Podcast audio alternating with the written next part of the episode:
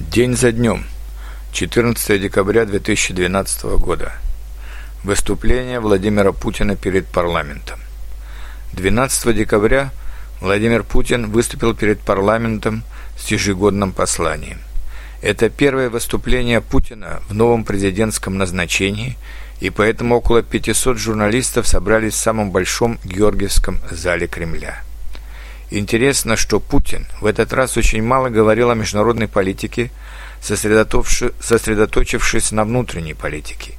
Обошлось в этот раз и без грубоватых шуток, которые стали за последние годы уже особым стилем Владимира Путина.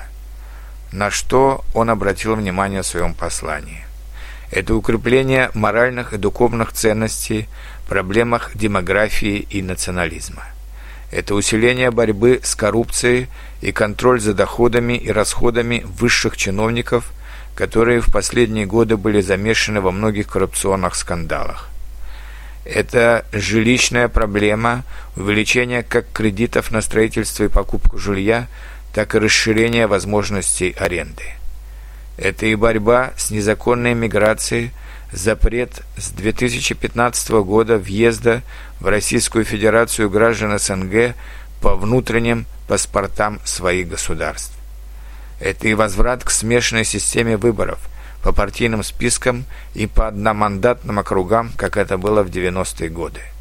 Это и обозначение приоритета развития России прежде всего за счет Сибири и Дальнего Востока.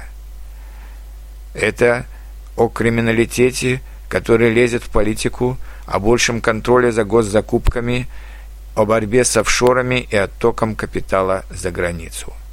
Журналисты заметили, что Путин на этот раз меньше говорил о российских достижениях, а больше о проблемах, стоящих перед страной. Все это неплохо, но не совсем понятно, где власть будет брать деньги на все эти хорошие идеи. А также жаль, что выбрана чисто эволюционная модель развития, без амбициозных прорывов как в экономике, так и демократизации общества, без которых все другие поставленные проблемы невозможно будет выполнить. Кстати, кто хорошо владеет русским языком, тот может прослушать все выступление Владимира Путина, которое можно найти на YouTube.